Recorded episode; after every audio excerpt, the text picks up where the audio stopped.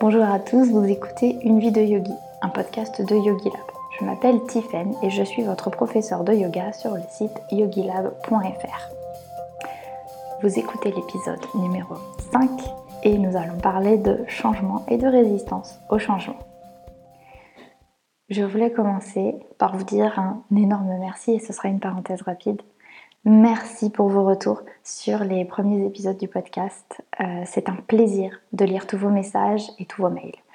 Je pense notamment à l'une de nos yoginis, Amanda, qui a écouté l'épisode sur les émotions et sur les pensées, puis les cours euh, Yogi Lab euh, sur les émotions et les pensées pour aller un petit peu plus loin avec les concepts, et qui m'a écrit un mail dans lequel Certains d'entre vous se retrouveront peut-être, du coup je vais le partager avec vous.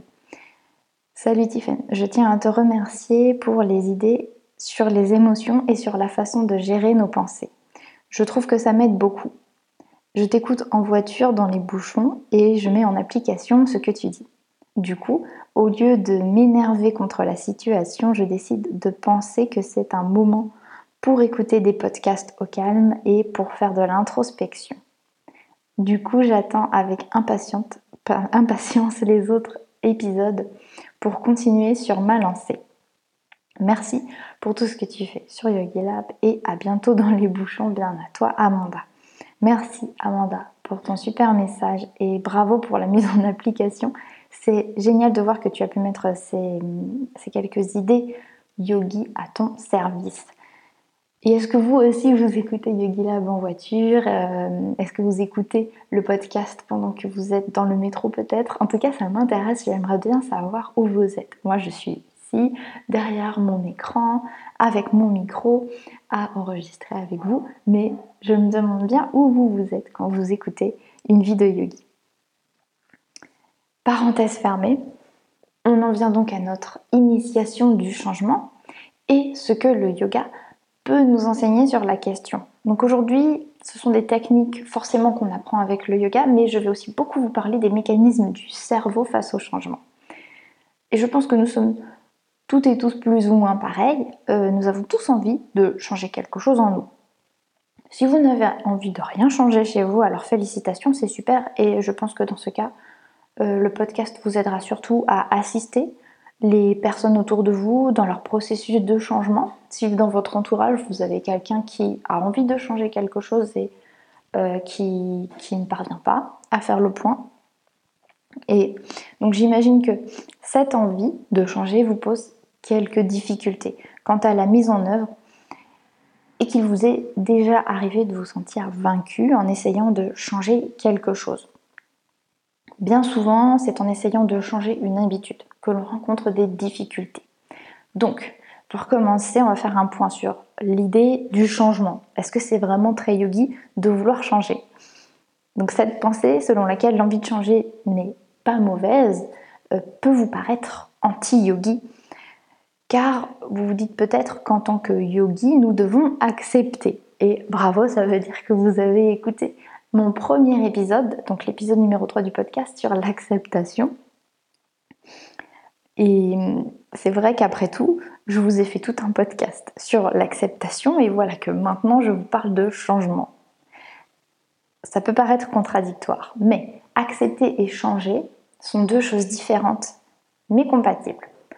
En fait, l'acceptation rend le changement beaucoup plus facile et le changement vient d'un autre endroit en nous. Je vous en parlais dans le podcast précédent sur le yoga et sur la perte de poids. Et en fait, on va appliquer le même mécanisme au changement. Vous allez comprendre dans la troisième partie, nous allons y revenir. Tout ça c'est très bien, mais il n'empêche que le changement est quelque chose de très très difficile à initier. Je ne sais pas si vous êtes comme moi, mais encore aujourd'hui, si je regroupe mes tentatives de changement, je vois que plus souvent, j'ai échoué dans ma tentative de changement plutôt que réussi à initier tous les changements que je voulais mettre en place dans ma vie. En tout cas au départ. Et l'opposition que j'entends très souvent, c'est aussi Mais si j'accepte, alors euh, je ne changerai pas parce que j'aurai accepté et je me serai résignée. Parce que, comme je vous ai dit déjà, comme j'ai évoqué très rapidement, même si on va y revenir, pour moi, le changement doit venir d'un endroit d'acceptation en nous et pas d'un endroit de contrainte et de négativité. Mais beaucoup de personnes, et peut-être que c'est votre cas, vous allez vous dire, mais si j'accepte, je ne changerai pas puisque j'aurai accepté. Aujourd'hui, j'aimerais vous proposer l'inverse. En réalité, je pense de tout mon cœur, et c'est logique quand on y réfléchit, que le changement tenable, le changement stable, le changement sur le long terme ne peut pas venir d'un endroit en nous qui n'aime pas, qui refuse et qui renie. Le changement long terme vient d'un endroit en nous qui a accepté en amont. Et je vais vous expliquer ça plus en détail. Je vais vous dire pourquoi je pense ça et pourquoi dans ma vie, comment dans ma vie je m'en suis aperçue et comment du coup j'ai continué à appliquer ça et comment vous pouvez mettre en place ces quelques outils si vous voulez essayer. Avant ça, on va voir un sujet important, notre cerveau et le changement. Avant d'aller plus loin, donc je vous propose de voir rapidement les mécanismes mis en place par le cerveau dans le contexte du changement. Notre cerveau est une machine très puissante qui nous a permis d'en arriver à ce mode de vie. Il est façonné pour nous permettre de réaliser les tâches du quotidien avec un minimum d'effort. C'est pour cela que notre cerveau aime bien les habitudes. Notre cerveau va fuir l'inconfort. Il est assez écolo en fait et il ira vers la facilité pour faire de l'économie d'énergie. Souvenez-vous donc que notre cerveau aime le confort, il aime ce qu'il connaît et il évite ce qu'il ne connaît pas. Ça, je vous le dis aussi clairement, tout simplement parce que j'ai pu le lire euh, dans l'article du blog sur Yogi Lab rédigé par Rémi sur justement le changement des habitudes et sur l'échec de changer nos habitudes. Rémi nous explique vraiment très bien ce mécanisme du cerveau à repousser un petit peu le changement comme un mécanisme de survie. Et je tiens à vous préciser que je simplifie pas mal ici, mais c'est pour que les choses soient intelligibles sans avoir à utiliser des termes qui seront oubliés dans, les minutes qui suivent, pour vous comme pour moi. Et puis après tout, j'aime bien une citation de Nicolas Boileau qui dit que ce qui se conçoit bien s'énonce clairement. Plus c'est simple et plus on aime. Et c'est agréable pour vous comme pour moi. Donc pour en revenir à notre cerveau, ces vieux mécanismes de résistance au changement, c'est comme un instinct protecteur et ils n'ont plus l'utilité qu'ils avaient avant. Heureusement que nous les avions avant, car sans eux, notre espèce se serait peut-être éteinte plus tôt que prévu. Si notre cerveau aime le confort, c'est parce qu'avant, nous devions éviter l'inconnu sous peine euh, de se faire manger ou de nous empoisonner, par exemple. Maintenant, notre vie est tout de même plus paisible et bien souvent, nous sommes en sécurité dans ce que nous connaissons et dans ce que nous ne connaissons pas encore. Notre cerveau, à contrario, nous dit que non. Notre cerveau résiste donc au changement parce que c'est l'inconnu. Et l'inconnu, souvenez-vous, on l'évite parce qu'on veut survivre. Donc, si vous vous dites ah, je suis nulle, j'ai essayé de, changer telle ou telle chose et puis j'y arrive pas, j'arrive pas à changer.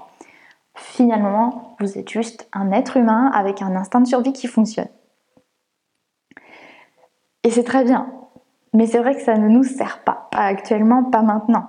Et même si cette pensée est très rassurante et réconfortante, on va voir comment on peut finalement aller pirater le cerveau en quelque sorte.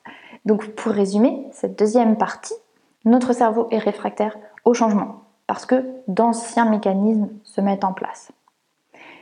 Et ça nous amène à notre troisième partie sur la question d'où vient le changement? Comme je vous le disais, avoir l'envie de changer ne présente rien de mauvais, rien de mal. Nous allons tout de même nuancer cela en posant la question d'où vient cette envie de changer?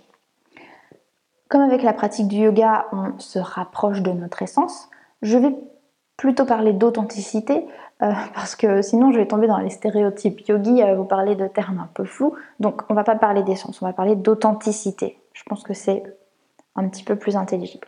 Avec l'authenticité, nous pouvons être plus honnêtes envers nous-mêmes. Souvent, nous faisons taire des choses en nous parce que les codes de la société nous disent comment nous devons être, comment nous devons nous habiller, nous sentir, nous tenir, et même comment nous devons manger. Je digresse, mais c'est un point important pour comprendre d'où l'on vient selon moi. Le changement peut être motivé par une envie authentique de changer quelque chose pour soi. Par exemple, et cet exemple n'est pas innocent, vous pouvez avoir l'envie de faire plus de yoga, de vous lancer dans la pratique du yoga, de la méditation. Parce que vous avez entendu dire que c'est bénéfique et c'est quelque chose qui fait tilt en vous, qui résonne en vous. Vous sentez que, essayez en tout cas, la pratique du yoga pourrait vous être utile, que vous allez pouvoir vous rendre service en étant moins stressé. Inversement, avec un autre exemple, vous pouvez avoir envie de faire du sport tous les jours parce que vous voulez perdre 5 kilos, parce que la pub vous a suggéré euh, que pour l'été, vous devez mettre un beau maillot de bain et que si vous avez des bouées qui dépassent, vous serez la risée de la plage entière. Dans ces deux exemples, et j'ai pris la question de la perte de poids exprès, nous voyons que la motivation de départ le point de départ de l'envie de changement ne vient pas de soi, mais d'une idée, d'une norme qui nous est imposée. Vous vous dites que vous avez envie de perdre ces 5 kilos parce que vous voulez entrer dans les codes et vous vous dites que vous n'avez pas le droit d'avoir ces kilos en trop. Ou en tout cas, vous pensez qu'ils n'ont pas leur place. Là, je vous parle de kilos, mais pareil, ça s'applique à d'autres choses, à d'autres situations dans votre vie. Donc n'hésitez pas à transposer à ce qui s'applique à vous, bien sûr. Dans notre premier exemple, nous sommes dans un état d'esprit bienveillant, ouvert et sans attente. Euh, nous recherchons simplement à rendre service au corps. Dans notre deuxième exemple, nous sommes dans un état d'esprit normé. Nous, nous ne sommes pas dans notre authenticité parce que cette impulsion de départ, elle vient de l'extérieur. On nous a dit qu'il fallait être comme ça et on ressent une certaine pression. L'exercice que je vous ai proposé précédemment, c'est de vous demander, et vous pouvez même l'écrire, c'est très utile, pourquoi je veux tel ou tel changement. Donc, dans nos exemples, vous pouvez écrire sur une feuille de papier pourquoi je veux faire plus de yoga, point d'interrogation. Pourquoi je veux perdre 5 kilos? Il est très difficile de faire la part des choses entre l'intention qui vient d'un endroit d'acceptation et de respect pour soi et l'intention qui vient de quelque chose d'extérieur ou d'une pensée négative envers soi. Cette difficulté nous vient du fait que nos automatismes sont installés depuis très longtemps et que c'est comme une vieille plante que l'on essaie de déraciner. Les racines sont profondes.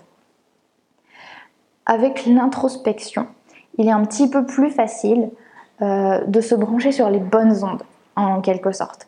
C'est une expression, bien entendu. En fait, quand on recherche ce qui nous pousse à agir, j'aime bien imaginer que c'est comme quand on cherchait une station radio dans les voitures, vous savez, avec les vieux autoradios, et le petit bouton qu'on doit tourner pour, euh, pour trouver la bonne station radio.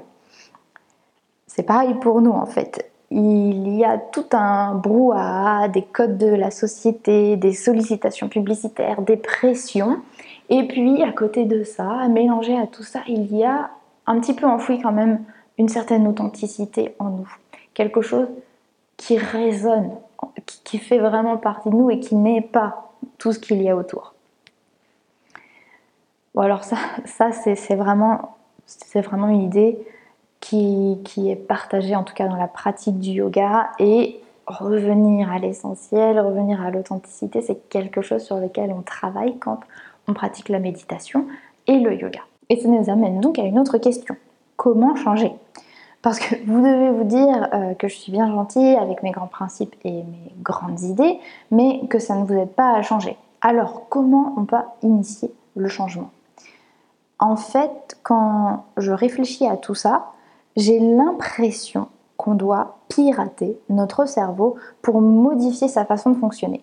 On va prendre la main dessus et on va petit à petit installer les changements que l'on veut dans notre vie. Quand on connaît la cause de la résistance, il est plus facile d'avancer vers les autres étapes. Quand on sait que notre cerveau va résister, en tout cas, on a déjà compris quelque chose d'important, je pense. Ce sera déjà beaucoup plus facile si le changement aussi vient d'une volonté bienveillante à votre propre égard, comme on a déjà vu précédemment. Et c'est, selon moi, la première étape du changement durable. Quand on sait pourquoi on fait les choses, c'est quand même plus facile. Et quand c'est aligné avec nous-mêmes, c'est encore plus facile. Ensuite, maintenant que l'on connaît la tendance de notre cerveau à repousser le changement, quand on a pu identifier une source bienveillante, on peut identifier les moments où en effet nous sommes dans le rejet du changement. Nous aurons besoin d'une dose de motivation qui est la nécessité première pour initier le changement, mais ensuite c'est à nous de jouer. C'est à nous de nous faire violence parce que la bonne nouvelle c'est que notre cerveau peut changer ses vieilles habitudes et trouver un nouveau confort dans la nouvelle routine que l'on souhaite mettre en place. Il suffit de répéter assez de fois le même chemin pour mieux le connaître et pour qu'il devienne seconde nature. Alors je sais, c'est difficile. C'est difficile au départ de se pousser à faire assez de répétitions, assez de fois. Au départ, nous avons un élan de motivation, mais la motivation dans le changement est le point de départ. C'est l'impulsion qui fait décoller la fusée en quelque sorte. Pas plus, c'est pas elle qui l'amène jusqu'à la lune. bon, j'espère que vous aimez mes petites comparaisons, mais je trouve que c'est une bonne illustration. Parfois, des yogis me disent j'ai plus la motivation. Et rien qu'en constatant qu'on n'a plus la motivation, on se décourage parce qu'on pense que si la motivation n'est plus là, ça veut dire qu'on a échoué. Maintenant, vous savez qu'il est normal de ne pas avoir de la motivation tout le temps. On est humain, on ne peut pas avoir 100% de motivation 100% du temps. Ou alors c'est peut-être parce qu'on a pris des, des, substances ou je ne sais pas, vous êtes quelqu'un d'exceptionnel, mais en tout cas je pense que la majorité d'entre nous, on connaît ces moments où on a zéro motivation. Et ce manque de motivation, en fait, n'est pas un signal pour vous dire Ok, j'arrête, euh, c'est un échec. C'est au contraire le signal pour vous dire qu'il y a toujours la résistance au changement et qu'en poussant un petit peu plus, ça pourra aller. On aide le cerveau à trouver l'habitude dans ce qui au départ est de l'inconfort. Alors, Maintenant, la question qui se pose, c'est comment réussir sans la motivation? Puisque je vous dis que la motivation ne fait pas tout, vous vous demandez certainement comment on va faire pour s'assurer que qu'on peut faire des petits pas de plus en plus loin et qu'on peut faire ce qui est nécessaire. Je pense que vous voyez bien qu'ici, quand même, on est dans un niveau de difficulté assez important. J'aurais aimé en fait faire un podcast pour vous dire hey, changer, c'est trop facile. Mais c'est faux. Je ne suis pas là pour vous donner une illusion de facilité. Par contre, on peut utiliser cette difficulté à notre avantage. Les yogis ont cette idée que ce n'est pas l'arrivée qui compte, mais que c'est le chemin vers le point d'arrivée. C'est cet état d'esprit, en tout cas pour vous parler de ma propre expérience, c'est cet état d'esprit que j'ai cultivé en moi et qui m'a beaucoup aidé, même si ça a été très long et très difficile à mettre en place. Quand j'ai compris que ça allait être difficile, quand j'ai compris que mon cerveau allait résister, je me suis dit ok, ça fait partie du deal, ça fait partie du processus. si je n'ai pas la motivation, ça ne veut pas dire que j'ai échoué. Et je ne sais pas si vous êtes d'accord, mais j'ai remarqué que de toute façon, dans la vie en général, il y a des choses difficiles et puis il y a des choses plus faciles, plus sympas. Que l'on aille chercher l'inconfort du changement ou non, il y aura des choses difficiles dans la vie. Par exemple, pour moi, il était difficile de me dire que j'avais encore manqué ma séance de renforcement de l'épaule. J'ai une épaule euh, faible et sensible et je sais que je dois la renforcer, prendre du temps et donc changer ma routine. Mais qui dit changement dit difficulté. Parfois j'ai une impulsion de motivation et parfois euh, plus rien. Je suis à plat. Et là on voit bien qu'il y a du négatif dans les deux cas parce que de toute façon, si je ne fais pas ces renforcements d'épaule, si je ne fais pas ce travail, ce sera négatif. Je, ne serai pas contente et puis je vais me torturer parce que je ne l'aurais pas fait. Si je fais ce travail, je dois me forcer et c'est, ça paraît vraiment pas cool. Mais au final, on retire le négatif pour plus tard en fait. On l'anticipe, on le veille et puis on passe à autre chose. Avant, quand je n'avais pas la motivation, je voyais l'échec. Et souvenez-vous, nos pensées créent nos émotions. Et que font nos émotions?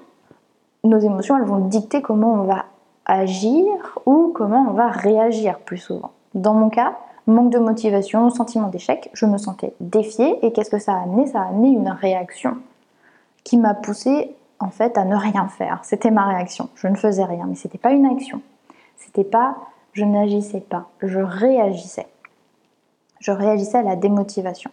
C'est une réaction qui m'a poussée à ne plus rien faire pour prendre soin, ne plus rien faire et parfois même pire, à continuer mes pratiques habituelles sans écouter les signaux de douleur jusqu'au jour où c'est devenu insupportable. Maintenant, je sais que le manque de motivation est normal et qu'il n'est pas synonyme d'échec. Alors vient en place notre petit outil de départ. D'où vient le changement? Clairement, si j'ai envie de retrouver une épaule en bonne santé, c'est pour moi, c'est pour ma pratique personnelle, c'est pour continuer à prendre soin du corps. Cette envie vient d'un endroit en moi où je trouve la bienveillance, l'acceptation.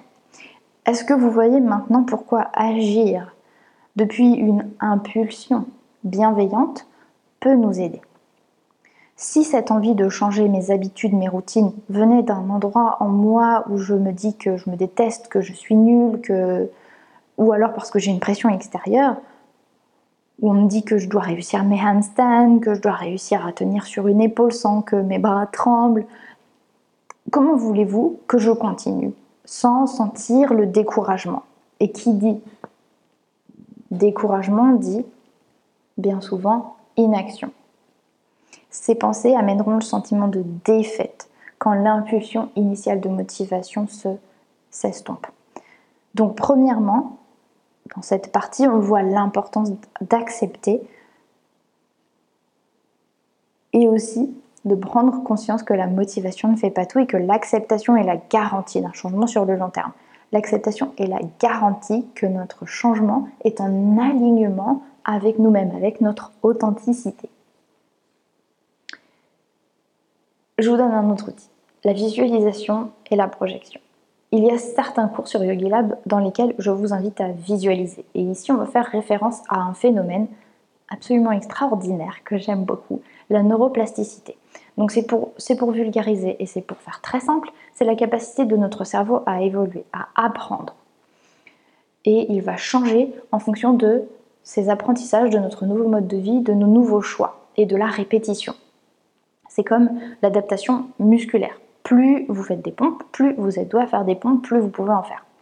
Mais aussi avec la visualisation. Donc projection et visualisation. Plus vous visualisez une chose que vous, voulez mettre en place, plus vous, plus vous visualisez le résultat, plus vous êtes prêt. On va voir deux exemples dans lesquels la neuroplasticité peut nous aider et comment pirater le cerveau. En fait, j'adore cette idée. C'est un peu, c'est un peu ça. On utilise la partie avant du cerveau qui peut réfléchir, qui peut planifier, qui peut projeter pour pirater, pour hacker la partie inconsciente du cerveau, celle où les mécanismes anciens sont toujours en place. Cet exercice de visualisation sur YogiLab est surtout pour relier les muscles utiles à certaines postures avancées aux zones du cerveau qui interviendront on met en place la proprioception. C'est une méthode d'apprentissage que j'adore mettre en place avec vous, cette méthode de visualisation. Pour pouvoir changer, je vous invite donc à vous mettre dans la peau de votre nouveau moi, d'aller chercher loin dans cette nouvelle version que vous recherchez. Peu importe ce que c'est, ce n'est pas important. Ce qui est important, une fois que vous avez établi que le changement vient d'un endroit en vous qui est bienveillant, vous pouvez vous imprégner du résultat. Vous avez d'ailleurs une très belle méditation sur le mois futur que je ne peux que vous recommander. C'est une méditation à laquelle je reviens au moins une fois par mois. Et dans cette méditation, on s'imprègne du mois futur. Alors si vous n'avez pas envie d'aller jusque-là et si vous n'avez pas euh, envie de tester, vous pouvez quand même faire cet exercice de méditation tout seul chez vous en allant voir dans un futur hypothétique le résultat de ce que vous cherchez à changer, comment ce serait, comment vous vous sentiriez, à quoi ça ressemblerait. Sachez juste que généralement en étant guidé, dans le processus on va un petit peu plus loin. Mais ça ne veut pas dire que vous ne pouvez pas utiliser cet outil euh, chez vous tout seul. Et j'aimerais vous faire part d'un dernier point, d'un dernier outil pour aller un petit peu plus loin. Et là, c'est la décision et la planification. Cet outil va certainement vous paraître extrême et j'ai même hésité à le partager aussi rapidement sur le podcast. Mais finalement, c'est l'étape finale selon moi. Comme vous le savez maintenant, notre cerveau est une machine extraordinaire qui nous permet de faire des choses extraordinaires.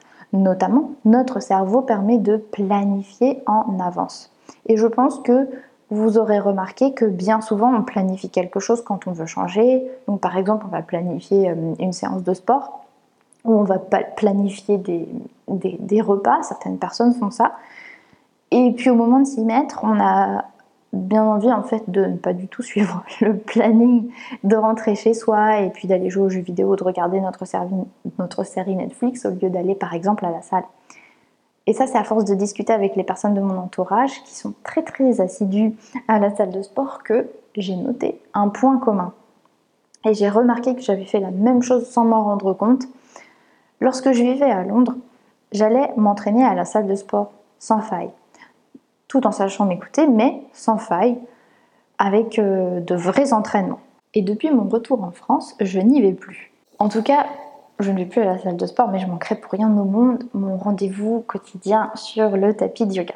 Bref, la différence que j'ai remarquée entre ces moments à Londres et ce moment après mon retour en France, c'est que lorsque j'allais m'entraîner en salle de sport, c'était une décision que j'avais prise en amont, que j'avais planifiée. De 7h à 8h tous les matins, je fais du sport. Et si je ne pouvais pas aller à la salle de sport pour une raison ou une autre, c'était chez moi j'avais planifié et j'avais retiré toute autre possibilité. J'avais retiré la possibilité par exemple de rester dormir, j'avais retiré la possibilité de faire autre chose. Parce que ça venait d'un endroit bienveillant, ça ne venait d'aucune contrainte autre que ce sentiment, cette certitude que c'était aligné avec moi parce que je me sentais beaucoup mieux, parce que ça m'aidait, parce que ça me permettait de me dépenser, de me concentrer, de créer une, bonne, un bon début pour la journée. Et c'est parfois un peu difficile, mais beaucoup moins difficile à supporter que l'échec que j'aurais ressenti si je n'y étais pas allée. J'ai eu la chance énorme de pouvoir faire ce choix sans me faire violence. Par contre, maintenant que je suis en France, il y a eu ce moment où j'ai mis l'option je ne vais pas à la salle parce qu'il faut que j'en trouve une, euh, parce qu'il faut que je m'abonne, etc., etc. Alors, je vous avoue que je m'en sors très bien sans, mais vous voyez bien la différence. À Londres, la question ne se posait pas, j'avais pris la décision en amont et je sais que c'était le cas de beaucoup, beaucoup, beaucoup de personnes avec qui j'échange. C'est juste ça en fait. On, sait qu'on le fait pour toi, on sait pourquoi on le fait. Et la décision est prise. La décision est prise et on ne négocie pas avec soi-même. Il faut que vous sachiez que pour ça, j'ai réussi, mais j'ai encore encore des petits moments où je négocie avec moi-même sur d'autres sujets. Il y a des changements qui sont beaucoup plus difficiles.